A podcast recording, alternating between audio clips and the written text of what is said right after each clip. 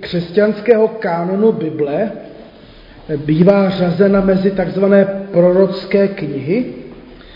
Ovšem není to tak úplně eh, asi přesné, jak si říkáme, je to kniha, která patří do té apokalyptické literatury. To apokalypso znamená odhalení, zjevení. Židé ji tedy mezi, mezi prorocké knihy nezařazují.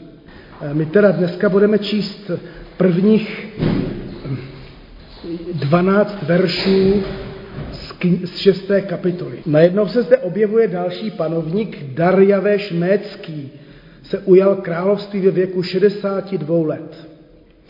Darjavešovi se zalíbilo ustanovit nad královstvím 120 satrapů, aby byli po celém království. Nad nimi byli tři říští vládcové, z nichž jedním byl Daniel – Těm podávali satrapové hlášení, aby se tím král nemusel obtěžovat. Daniel pak vynikal nad říšské vládce i satrapy, neboť v něm byl mimořádný duch. Král ho zamýšlel ustanovit nad celým královstvím. A tady je právě takové to, tady začíná to drama šesté kapitoly. Král ho zamýšlel ustanovit nad celým královstvím. Tu se říští vládcové a satrapové snažili nalézt proti Danielovi záminku ohledně jeho zprávy království, ale žádnou záminku ani zlé jednání nalézt nemohli, neboť byl věrný. Žádnou nedbalost ani zlé jednání na něm nezhledali. Proto si ti muži řekli, nenajdeme proti Danielovi žádnou záminku, leda, že bychom našli proti němu něco, co se týče zákona jeho Boha. Říští vládcové a satrapové se zhlukli ke králi a naléhali na něj. Králi Darjaveši, na věky buď živ. Všichni královští vládci, zemští satrapové, správcové, královská rada a místodržitelé se uradili, aby s královským výnosem potvrdil zákaz, každý, kdo by se v údobí 30 dnů obracel v modlitbě na kteréhokoliv boha nebo člověka, kromě na tebe, králi, ať je vhozen do lví jámy. Nyní králi vydej zákaz a podepiš přípis, který by podle nezrušitelného zákona Médu a Peršenu nesměl být změněn. Král Darjeveš tedy podepsal přípis a zákaz. Když se Daniel dověděl, že byl podepsán přípis, vešel do svého domu, kde měl v horním pokoji otevřená okna směrem k Jeruzalému.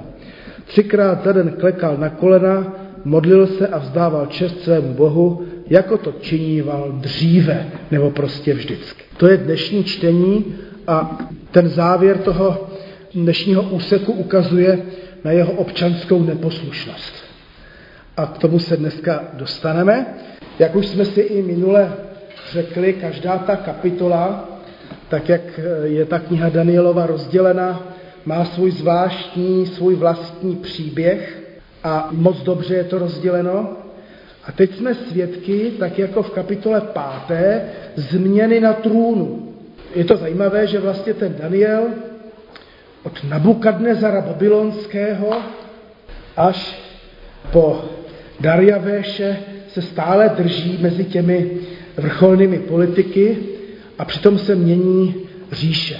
Tentokrát tedy je vládcem Darjaveš Mécký, který zřejmě vládl po dobytí Babylona před Kýrem, který je ovšem jmenován na konci šesté kapitoly a někteří mají za to, že ten Dariaveš a Kýros je vlastně ten týž panovník.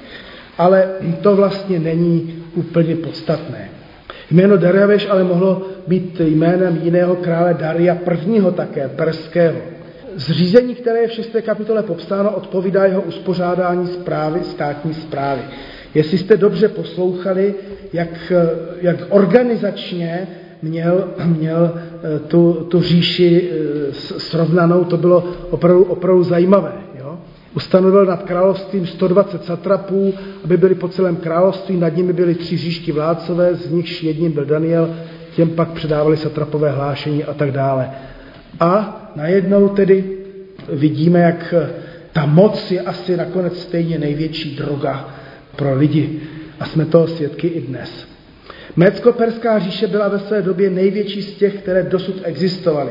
To znamená, že po dobytí Babylona byla ještě větší než sám Babylon a tak dál. Na západě dosahovala až k dnešní Libii, když si představíte, kde je Libie, na severu přes Turecko do řecké Makedonie, na východě pak až k Indii. a překonal tuto velkou říši až Alexandr Veliký při svých velikých výbojích, eh, až kde si daleko taky za Indii. A tak je jasné, že taková správní jednotka eh, musela být teda, nebo taková, taková říše musela být rozdělena do správných nějakých těch jednotek částí. A možná, že bych udělal odbočku do našeho církevního prostředí. Určitě je něco jiného řídit velkou římskokatolickou církev, tak jak je rozdělena a papež je pouze špičkou toho ledovce obrovského, a něco jiného je řídit církvičku bratrskou, která má pouhých 10 eh, tisíc duší v České republice jo, a nějakých přes 80 zborů, tak je to něco prostě jiného. A ještě něco jiného by bylo, kdybychom třeba zavítali do církve apoštolské nebo křesťanských společenství, které mají třeba pouze 2,5 tisíce, zhruba 2,5 tisíce duší členů, tak prostě takové, eh, podle ta velikost je určující pro to, jak se to má také řídit. A něco jiného je spravovat sbor tady v Soukenické, s čímž už mám zkušenost, a něco jiného je spravovat sbor v Trutnově, který měl 50-60 členů. Ale něco jiného prostě je, jak spravovat církev. A udělám ještě odbočku jednou, když jsme tady měli v listopadu setkání Ekumenické rady církví, tak hostem byl biskup Tomáš Holub výborný to muž a ukazoval nám mimo jiné takový obrá- dva obrázky, kdy ukazoval, že ta římská církev je vlastně řízená podobně, jak jsme tady četli eh, u toho, u, u toho v té šesté kapitole Daniele, že na vrcholu byl Dariaveš, pak tam byli ti tři vládcové a pak tam byli ti satrapové, prostě taková pyramida. A, do, a doteďka to tak prostě říkal v katolické církvi, je, že je papež, to jsou kardi, zbor kardinálů a pak jsou biskupové a tak dále. Jo? A pak ukázal obrázek eh, pána Ježíša učedníku, a kdy Kristus byl uprostřed, on říkal, Ježíš nevytvořil žádnou pyramidu moci. Ježíš vytvořil společenství kolem sebe. Jo? A říkal, a toto je něco, k čemu by se rád papež František vrátil. Aby církev nebyla pyramida moci, ale aby to bylo společenství kolem Ježíše. A myslím si, že i u nás v církvi bratrské, i v Soukenické bychom něco takového měli mentálně vnímat. Že tady nejde o pyramidu, pyramidu moci, že někde kazatel, pak jsou další dva kazatelé, staršostvo a pak teprve členské schromáždění. To sice napovídá, ale na druhé straně bychom měli vědět, že členské schromáždění je nadřazeno staršostvu i, i kazateli. Jo? Takže jenom taková poznámka. Takže, když bychom si připomněli to výjimečné Danielovo postavení. Vykladači si všímají, že Daniel 6, tedy 6. kapitola, a Daniel 3. kapitola jsou si vlastně velmi podobné. To znamená, vidíme zde podobnost a úklady e, záměrně odstranit vyznavače hospodinovi. Když byla kniha Daniel napsána, tak to pro ně bylo strašně důležité. Pro nás to už s odpuštěním může někdy vypadat jako pohádka nebo prostě nějaký dramatický příběh. Jenomže te, v tehdejší době, když, v tehdejší době, když, když židé četli eh, tuto Danielovu knihu, tak oni zrovna prožívali obrovský útlak ze strany Syřanů nebo Řeků, kteří se snažili zhelenizovat eh, židovství a judaismus a odstranit židovskou víru jak jsme si to říkali za toho Epifána, eh, Antiocha 4. Epifána, kdy teda prostě byli násilím nuceni obětovat eh, řeckým bohům a obětovat prasata. Takže když si to dáme do této souvislosti, tak najednou vidíme, že, že když čteme, že někdo chtěl odstranit vyznavače hospodinovi, že to, je, to byl jejich příběh. Jo, že to není jenom pohádka o někom jiném. Teoložka Baldvinová si toho všímá, že Daniel dostal do takové těžké zkoušky, zkoušky muže vhozeného do jámy lvové, ale až na stáří. V té třetí kapitole tam se to dramatikalo těch třech jeho kolegů, Šadraka, Mešeka a Betnega, ale tady, vlastně až tady dochází na Daniele. A tak jsem nemohl ne, nepřemýšlet o tom, že by si člověk někdy říkal, tak nejhorší už mám za sebou. Jo, že nejtěžší životní etapy zkoušky už mám za sebou. Kéž by to tak bylo. V případě Daniele na stáří přišlo to jeho největší drama, kdy eh, skončil v jámě lové. To vysoké úřední postavení Daniela eh, se dostalo do konfliktu s lidmi, kterých, kteří prostě chtěli na jeho místo a objevila se, jako obvykle to bývá, závist, intriky, jenomže, jak jsme četli, Daniel byl prostě loajální eh, úředník, plnící si své povinnosti, jaksi k, ke spokojenosti vládce a, a k prospěchu říše.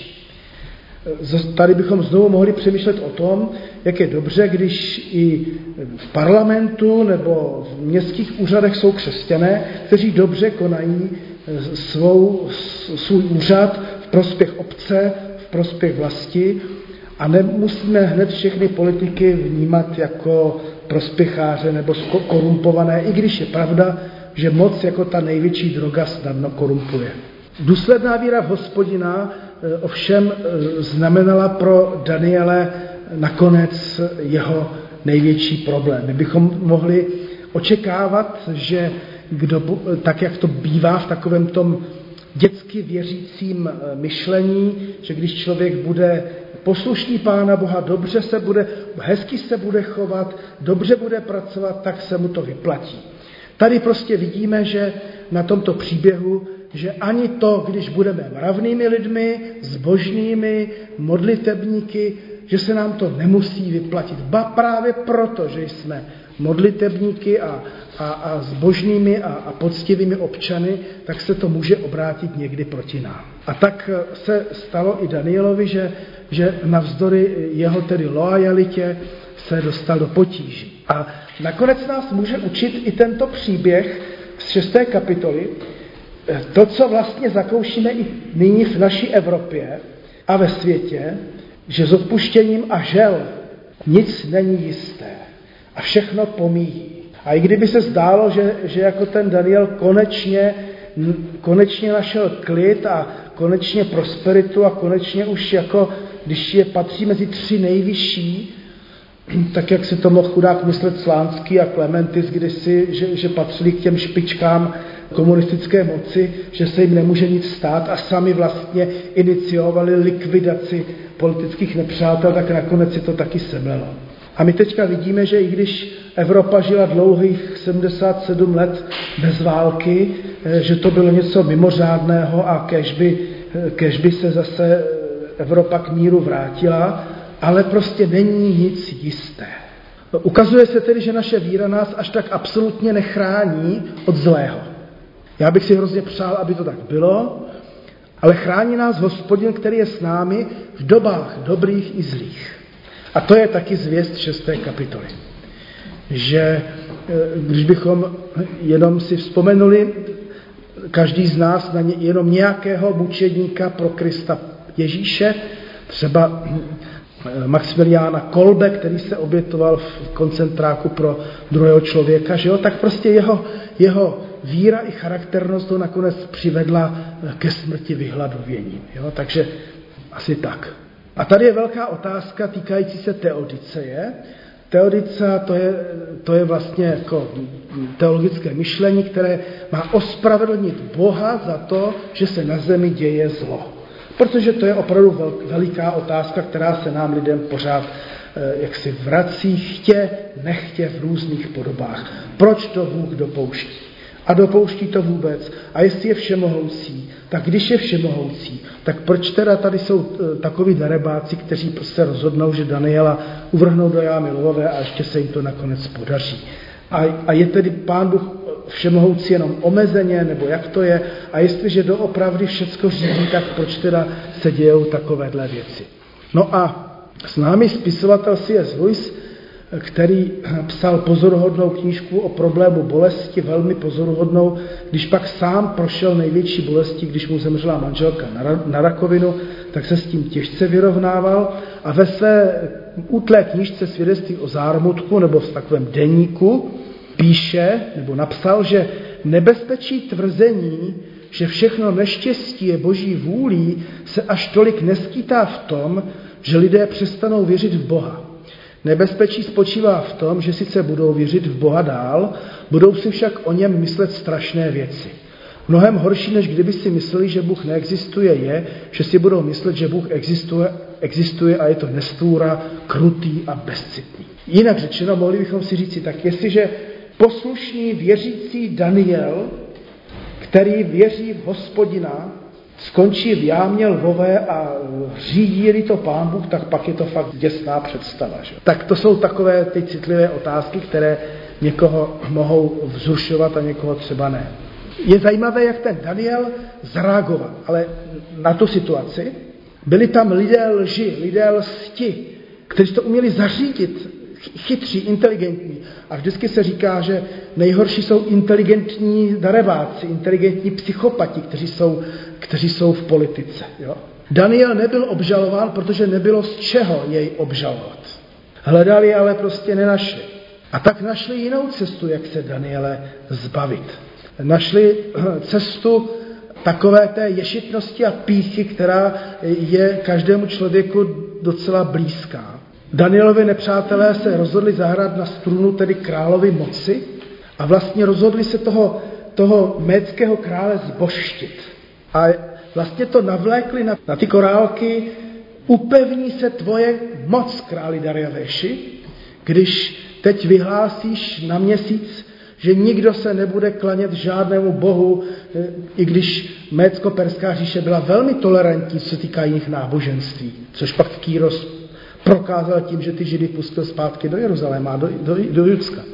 Tak eh, oni zahráli na tu strunu, že pokud bude eh, král zboštěn, tak jeho moc a jeho vliv a jeho úcta prostě se zvětší. A král přitom netušil, ten Dariavěš, že eh, jim vůbec nejde o toho krále, když mu takto pochlebovali, ale že sledují úplně jiné cíle. A to je vlastně politický boj od vždycky až, až do dnešních dnů. Proto, když sledujeme zprávy a, a různé, různá vyhlášení různých politiků a, a tak dále, tak když já teďka sleduju tam ty velké billboardy, jak za Babiše bylo líp, že jo, nežvanil a nekecal, nekecal a makal, pardon, nekecal, makal, tak si jenom říkám, kdo tím, co sleduje, ještě jiného, než blaho naší společnosti. Jo? Tak to je jenom na okraj. Takže král se měl stát po 30 dnů jediným prostředníkem mezi lidmi a bohy. Král to s určitým váháním přijal a jeho podpisem se stalo ustanovení nezrušitelným. To je to, když se říká, je to zákon perský a mécký. I když podle historiků není úplně jisté, jestli to tak fakt fungovalo, ale, ale aspoň tady to tak čteme, že to, co bylo v, Persk, v mécko-perské říši podepsáno, to vlastně byla, bylo ještě silnější než král. To znamená, když král podepsal zákon, tak ten zákon byl i nad králem samotným. Jo? A tady ten text dost napovídá, že se jedná, co týká knih eh, Daniele, o, o skutečnost, která se dotýkala té doby zhruba 300 eh, nebo 250 let před, před Kristem, doby za Antiocha IV. Epifána, který sám sebe považoval za zjevení boha Bál Šaméma, stotožněného s řeckým diem, neboť je zase známo, že mécko-perští panovníci neměli tendence sami sebe zbošťovat. To znamená, když tady toto čteme, tak buď to bylo za toho Dariaveše něco zcela mimořádného a ten Dariaveš i proti tradici své říše tomuhle podlehl, nebo ten Dariaveš je vlastně e, literárním e, takovým jako zrcadlem e, toho Antiocha IV. Epifána. No a my jsme četli, že teda Daniel ten dekret, když se to dozvěděl, jak reagoval. Okamžitě se šel modlit k hospodinu. To mě vždycky, vždycky se mi v té knize líbí, v té kapitole, že tam není vidět žádné jeho váhání. Jeho odpovědí bylo, že i nadále bude konat svoje, když bych řekl, svoje křesťanství tak, jak ho vždycky konal. Bychom to mohli říci, tak se modlil každé ráno, když se probudil, před každým jídlem, každý večer nešel spát, chodil eh, každou neděli v případě židů, každou sobotu do kostela, do synagogy. Prostě rozhodl se, že nebude měnit nic na tom svém stylu zbožnosti. No a, a nemodlil se tajně, ani potichu, modlil se k hospodinu směrem k Jeruzalému, to po vzoru, jak to král Šalomoun v první královské osmé kapitole při zasvěcení chrámu má, ať se lidé modlí k k Jeruzalému. A Baldvinová teoložka opět správně poznamenává, že tehdy byl Jeruzalém a chrám v troskách. Tak si to představte, že i když v Jeruzalémě chrám byl v troskách, i to město, tak ten Daniel se tam tím směrem modlí. Je to podobné, jako když dneska v Izraeli navštívíte zeď dášků, tak nad těmi troskami zbytky jejich nejcennější zbožnosti, oni se stále vytrvale modlí v naději a víře na obnovu. To mě vždycky velmi jako se osobně i citově dotýká tato jejich ustavičná vytrvalá víra.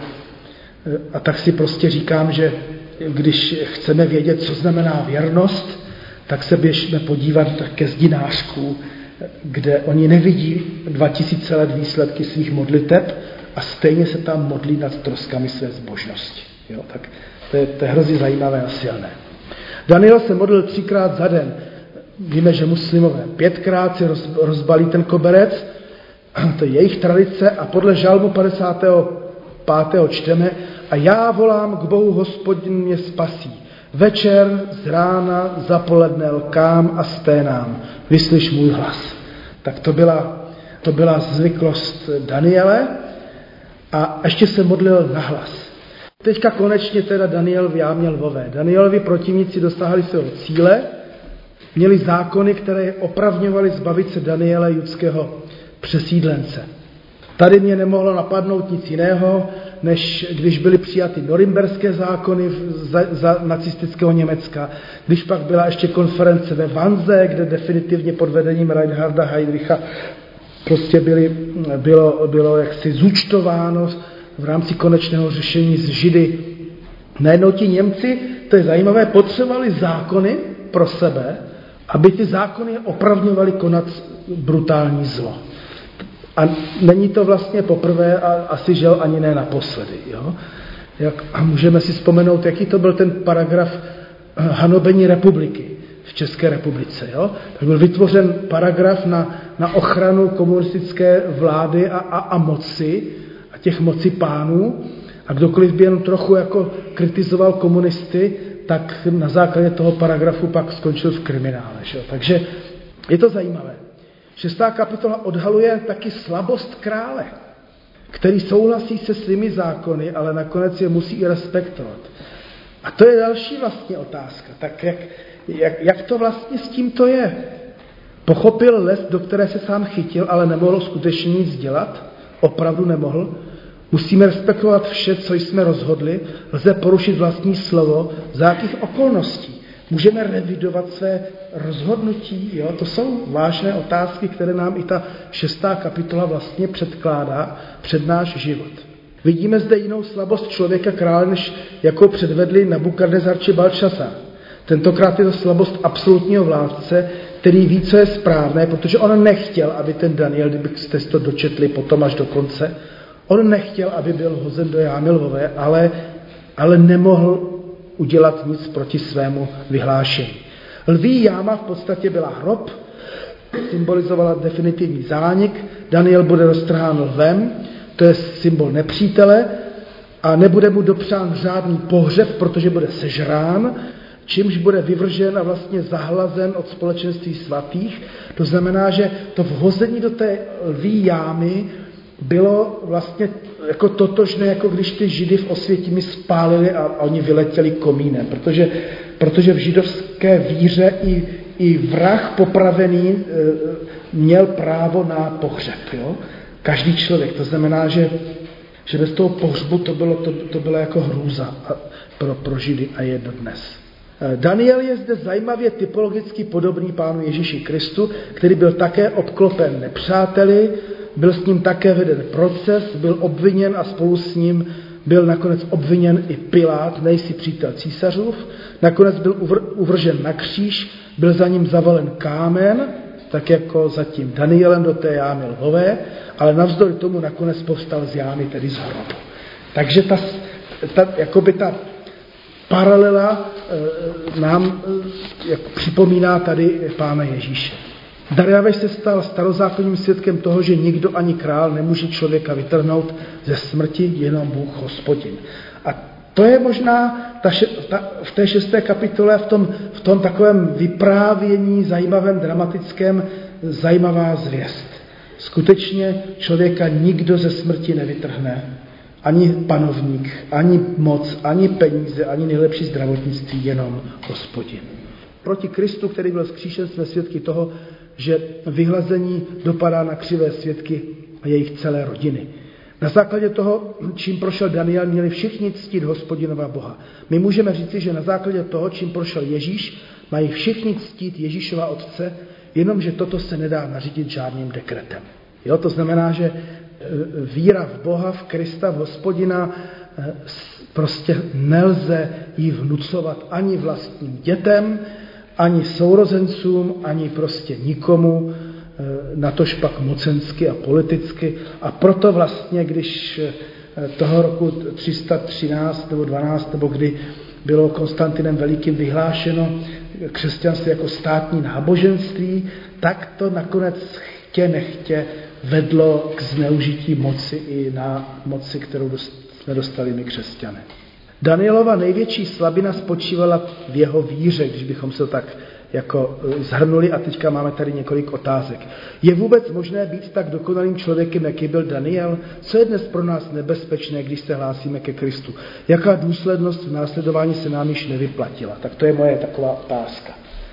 Je pro nás křesťanství zabezpečující život nebo v něčem ohrožující? Já dnes odpovídám, že dneska nás nic neohrožuje. Ani politika, prostě, že si můžeme věřit, jak chceme a díky Bohu za to. Jo? Ale může se to zvrtnout. My o tvých hříších taky nevíme a vy o mých taky ne. Že jo? Tak to člověk každý ví sám o sobě, v čem nikdo není dokonalý, ani Daniel nebyl. Takže, takže vlastně, to, vlastně to je jeho plus, že to byl pokorný člověk, který, který přistupoval k Bohu s pokorou. Dneska taky nenarážíme na žádné zákony, které by nás omezovaly a nakonec Daniel byl vysvobozen z jámy lvové. Není to jen biblická pohádka, ale ve skutečnosti je to jinak. Můžeme vydat svědectví o tom, jak jsme i my byli někdy zachráněni z něčeho těžkého, složitého. Nechám to na vás, ale, ale stojí to za to si, si někdy povzpomínat na to, co jsme prožili náročného, co se zdálo, že je jako ten zavalený kámen a ono se to pak změnilo. Tak tady vidíme, když přečtu 29. verš, Danielovi se pak dobře dařilo v království Daréveše i v království Kýra Perského. Daniel zachoval víru a, a měl se nakonec dobře. My máme naději, že i nám se bude dobře dařit v naší zemi, ale na to se těšíme z toho, že přijde království nebeské, kdy bude každá slza z očí setřena. Tady končí ta dějová část eh, té apokalyptické knihy. Číst Daniele od první kapitoly po šestou, to je hezký. To je eh, zajímavé, vzrušující, je to, je to děj, příběh. Následovat bude dalších šest kapitol, které budou velmi náročné, řekl bych i nejednoznačné na výklad, a kapitoly, které vzbuzovaly lecekou fantazii nebo zavedly některé lidi i na cestí v vypočítávání druhého příchodu Pána Ježíše Krista. Takže v nějakém hledání jízdního řádu, jak Bůh dopředu určil, jak ty věci se mají odehrát, takže čekají nás od příští biblické hodiny zajímavé chvíle a snad nás to povzbudí a, a nepřivede nás cestí, když bych to tak řekl.